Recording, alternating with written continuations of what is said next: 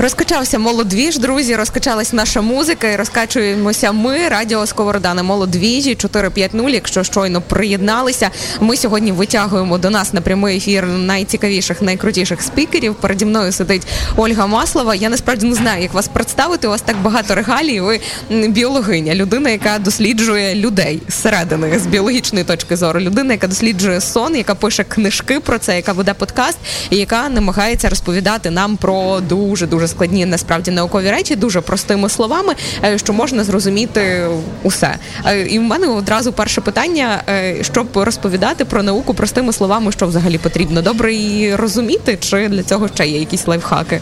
Ну для цього потрібно мати певне занурення безпосередньо в академічну науку. От у мене був такий традиційний академічний шлях від студента до кандидата біологічних наук під керівництвом академіка в установах фундаментальних і так далі. І друге, що потрібно, е, це мати бажання е, якось перетравлювати інформацію, переформатовувати її і доносити якимось креативними способами, не просто переказуючи чиюсь статтю, а вносячи в неї якісь метафори, вносячи в неї якісь неочевидні аналогії. От у мене в книзі пригоди клітин, наприклад, є порівняння клітини з різними рок-зірками. У мене там е, клітина вічастої епітелія схожа мені на Акселя Роуза, тому що вона ось так рухається, як війки. Е, або Трент Резнер і Мерлін Менсон в своїх відносинах дуже схожі, е, як відносини мезенхімальної стовбурової клітини та фібробласта. Ну, звучить, е, якщо людина перший раз це чує, досить трешово. Але ці аналогії це те, чим можна зачепити. Ну і звісно, прив'язка до побуту, до життя. Тобто є якісь теми, які людям в побуті цікавіші, є які менш цікаві. От моя дисертація вона про стовбурові клітини. Це трохи далі від е, людини з побуту. А е, одна із тем моєї популяризації це, наприклад, сон і циркадні ритми. Оце вже ближче, це вже в багатьох болить, і відповідно запит більший. Тому я от намагаюся так балансувати між тим, що цікаво мені, і тим, що цікаво аудиторії.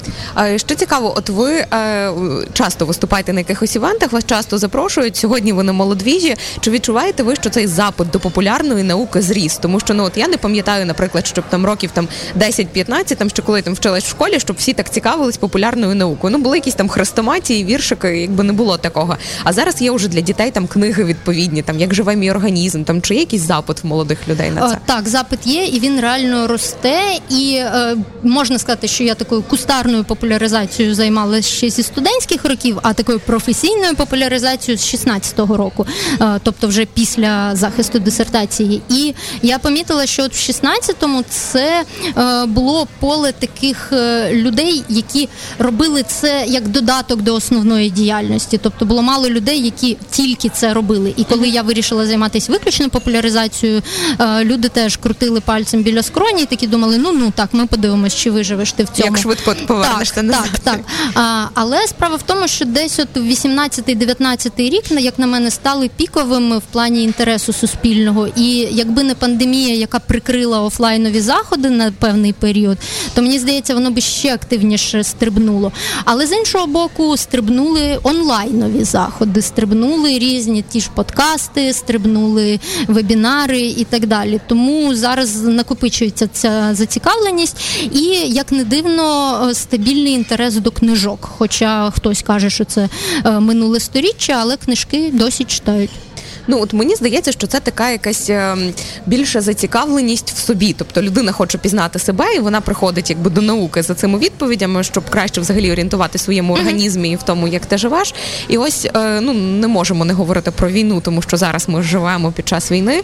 Ем, чи було для вас е, якась реакція на війну людини сюрпризом? Тобто там хтось спав довго, хтось навпаки не міг спати, в когось там е, організм реагував там по одному, в когось зовсім по іншому, в третіх зовсім не реагував. Чи були ви готові до? до цього як біологиня, в принципі, чи для вас стало щось сюрпризом і ви теж не підготувались? Ну я не можу сказати, що це прям сюрприз, але тут є одна велика проблема: що всі ті дослідження наслідків воєн, які у нас були до цього, вони трошки про інші війни і трошки е, на інших інструментах зроблені з допомогою інших інструментів. Тому що, наприклад, є багато досліджень е, хорошими інструментами, але, наприклад, з ветеранами в'єтнамської війни в Штатах.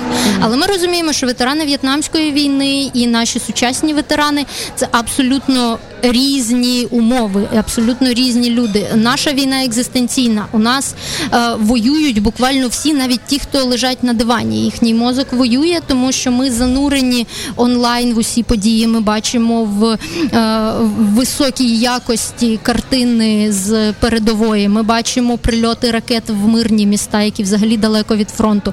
Ми весь час в такій умовній небезпеці, і ми весь час в екзистенційних думках про те, що наша країна, наше буття, наша взагалі сукупність українців в небезпеці. І тому в мене з цього там, по перше, пафосний висновок е, з'явився, що е, турбота про кожного українця, турбота про себе це внесок в перемогу, тому що мета ворога, щоб нас не було. А якщо ми є, то кожен з нас це вже удар по ворогу. Тому турбуйтесь про себе, будь ласка. Це не пафосний висновок, це цеглинка до перемоги. Так, так. А от з приводу ще з е, сюрпризів, як сюрпризів, то для мене з одного боку е, неочевидним, з іншого боку, навпаки, дуже логічним була е, наша реакція в мемотворчості на війну. Я просто в великому кайфі від тих мемів, які народжуються, і, хоча, звісно, краще б не було тих приводів, які їх народжують, але все-таки мені здається, нашим онукам в підручниках історії треба буде відповідати на питання, що таке бавовна, і це прекрасно. Це, це, ви дуже добре зазначили. У мене одразу народило ще одне питання. Ми маємо якось тримати себе на плаву, але ем, перед війною всі говорили, що треба складати тривожну валізку, хоча вже просять її так не називати, але нехай буде, е, щоб мати з собою якісь найважливіші речі. Чи є якась ця тривожна валізка для нашої психіки і нервової системи, щоб тримати себе на плаву, і що туди можна покласти, крім мемів? Е, хороша аналогія з валізкою антитривожною, я б її навіть назвала. Е, перше, це трошки себе пригальмовувати, вловлювати моменти, де ми емоційно на щось реагуємо, а де ми вже трошечки префронтальною корою і когнітивною системою це опрацювали, тобто не робити якихось надто емоційних кроків, особливо при поширенні інформації, не завжди правдивою, як потім виявляється. Слідкувати за тим, щоб наше тіло все-таки отримувало при змозі, якщо ви знаходитесь в таких умовах, що ви можете отримати базові якісь потреби, там сон, той самий їжу, не забувати, банальні речі, але про них треба нагадувати. Якісь мікромедитації, тобто не це не про езотерику, не про чакри і третє око, це про е, концентрацію на диханні, це про концентрацію на своєму тілі, е, розробка дрібної моторики, можна плести маскувальні сітки, можна просто щось робити руками, і це допомагає. І це відомо із досліджень по деменції, по тому, як запобігати нейродегенеративним захворюванням і відкладати початок е, деменції. І от ці ж підходи вони працюють зараз із нами. Плюс ще таке явище, як збагачене середовище, тобто оточувати себе сенсорними стимулами, е, звуковими, нюховими, тактильними, зоровими, тобто, щоб було якнайбільше стимулів. Природа з цим дуже добре справляється. Якщо є змога десь вибиратись періодично, е, то це було б добре. І е, звісно, е, пам'ятати про те, що так, кожен кожен з нас має не просто дожити до перемоги, а має і після перемоги процвітати. Тобто, щоб не було ось цього, е, бо я інколи це чую в навіть в популярних якихось джерелах, що мовляв, я не втомився, я, значить, зараз не сплю, вб'юсь, але от до, доповзу, так? да, доповзу але до доповзу перемоги. впаду і після так, перемоги. Але от, от я от цього і від цього хочу застерегти, що давайте так працювати, щоб бути ефективними, і щоб при цьому фінішну цю стрічечку не просто перерубати своїм трупом, а щоб перейти через неї і далі працювати ще з більшою ефективністю на відбудову України. Ні, ну, У нас для цього є інші претенденти, щоб цю стрічечку і трупом. От е, е, з чого я потішилась, моя така рефлексія, що усі, хто доклалися до того, щоб плести маскувальні сітки, точно вже про деменцію можуть не думати за наше покоління. Я спокійна, абсолютно. Ну, зараз е, ви ще досліджуєте і довголіття.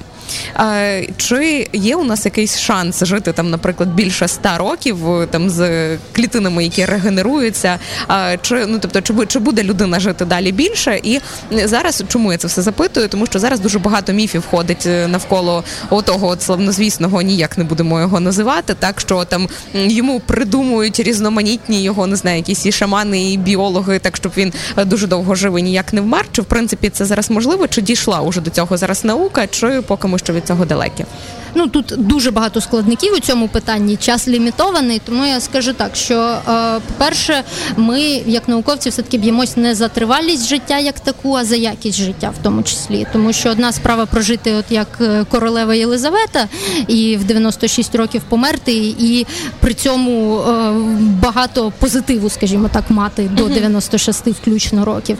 А інша справа мати якусь іншу ситуацію. Друге, що хороше і погане одночасно, це те, що немає універсального рецепту, тобто всі рецепти мають бути адаптовані під конкретні генетичні, епігенетичні, бла бла бла, багато інших особливостей конкретної людини. Тому весь цей рух у напрямку універсального там продовження життя і так далі. Він має певні обмеження, і е, якщо ми говоримо там про тих, кого не можна називати шоуха, от у них там є якийсь доступ до технологій, то це з одного боку е, має певні підстави, тому що так великі гроші, доступ до найперших якихось засобів, які недоступні комусь іншому. З іншого боку, чим новіший якийсь підхід, тим більше в нього може виявитись побічних недосліджених ефектів. Тому тут теж е, така фортуна лотерея, і е, можливо там там е, йому пообіцяють якийсь супер супер засіб. Він на нього погодиться, і через добу після цього відбудеться якась непередбачувана побічна реакція, яка його вб'є.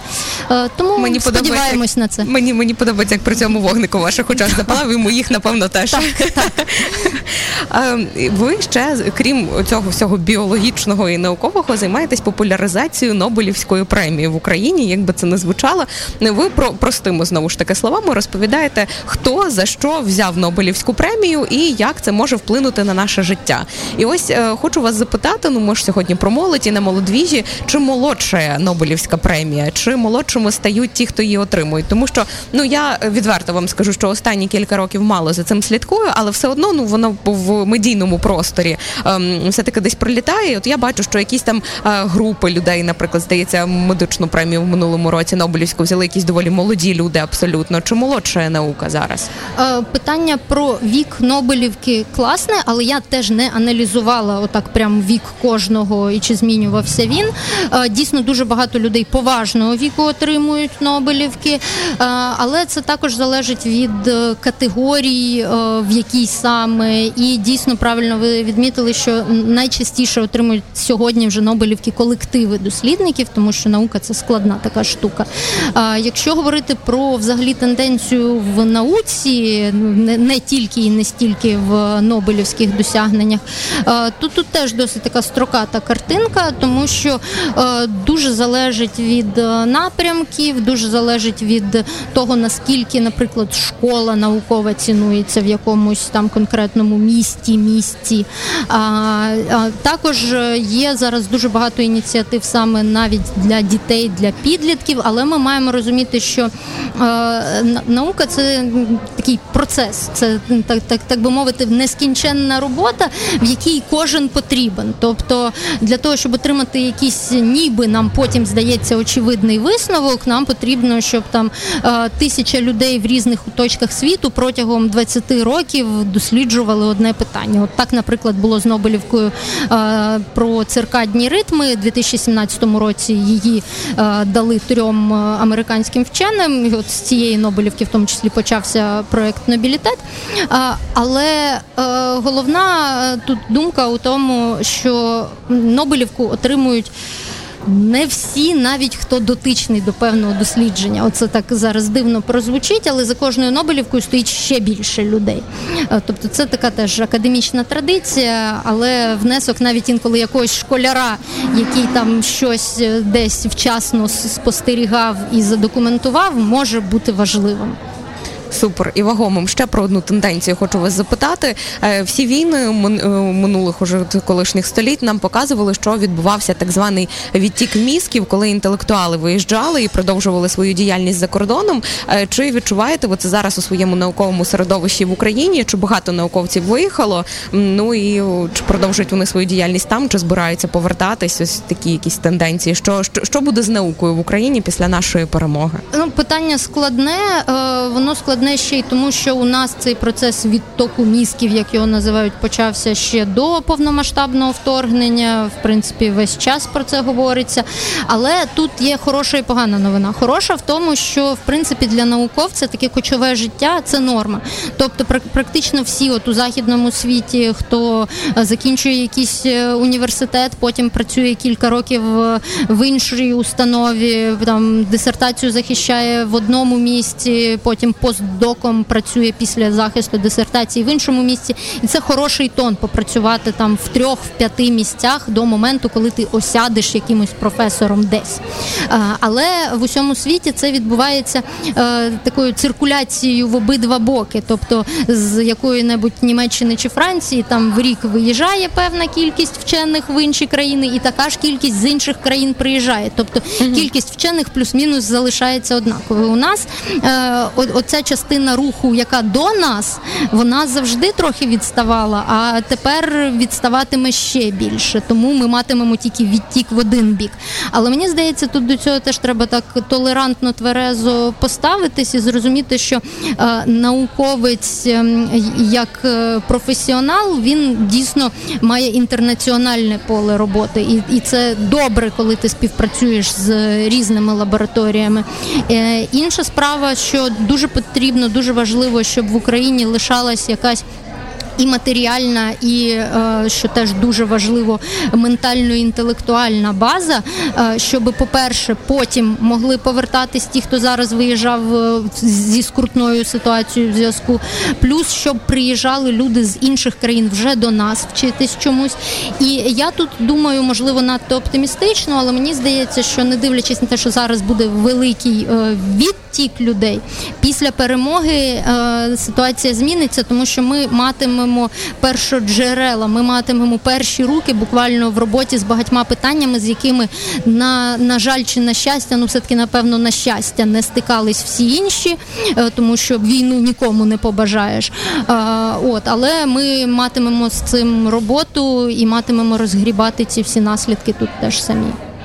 Ну, ну хочеться вірити, що ми їх звичайно ж таки розгребамо. І давайте до чогось позитивного. Я вам анонсувала це питання, бо ми от поза ефіром уже з пані Ольгою не запитали, про що ви будете мене питати, тому я не можу вас не запитати. Я точно знаю, що коли люди кажуть, що ну там я досліджую сон, то одразу там приходять з якимось питанням про голубів, жаворонків і сов. Е, чи є у вас таке якесь стандартне питання, коли ви приходите читати лекцію? Там хтось тягне руку і ставить саме це питання, яке ви вже чули на попередній лекції, там ще на попередній лекції знову його ставлять. Ну насправді насправді, от якраз це питання про хронотипи, бо всі названі пташечки це є варіаціями хронотипу, і насправді цих варіацій ще більше ніж ці пташечки. Це все складно. Деталі описали в книзі, коли я нарешті висплюся від віхоли, але е, це е, дійсно топове питання.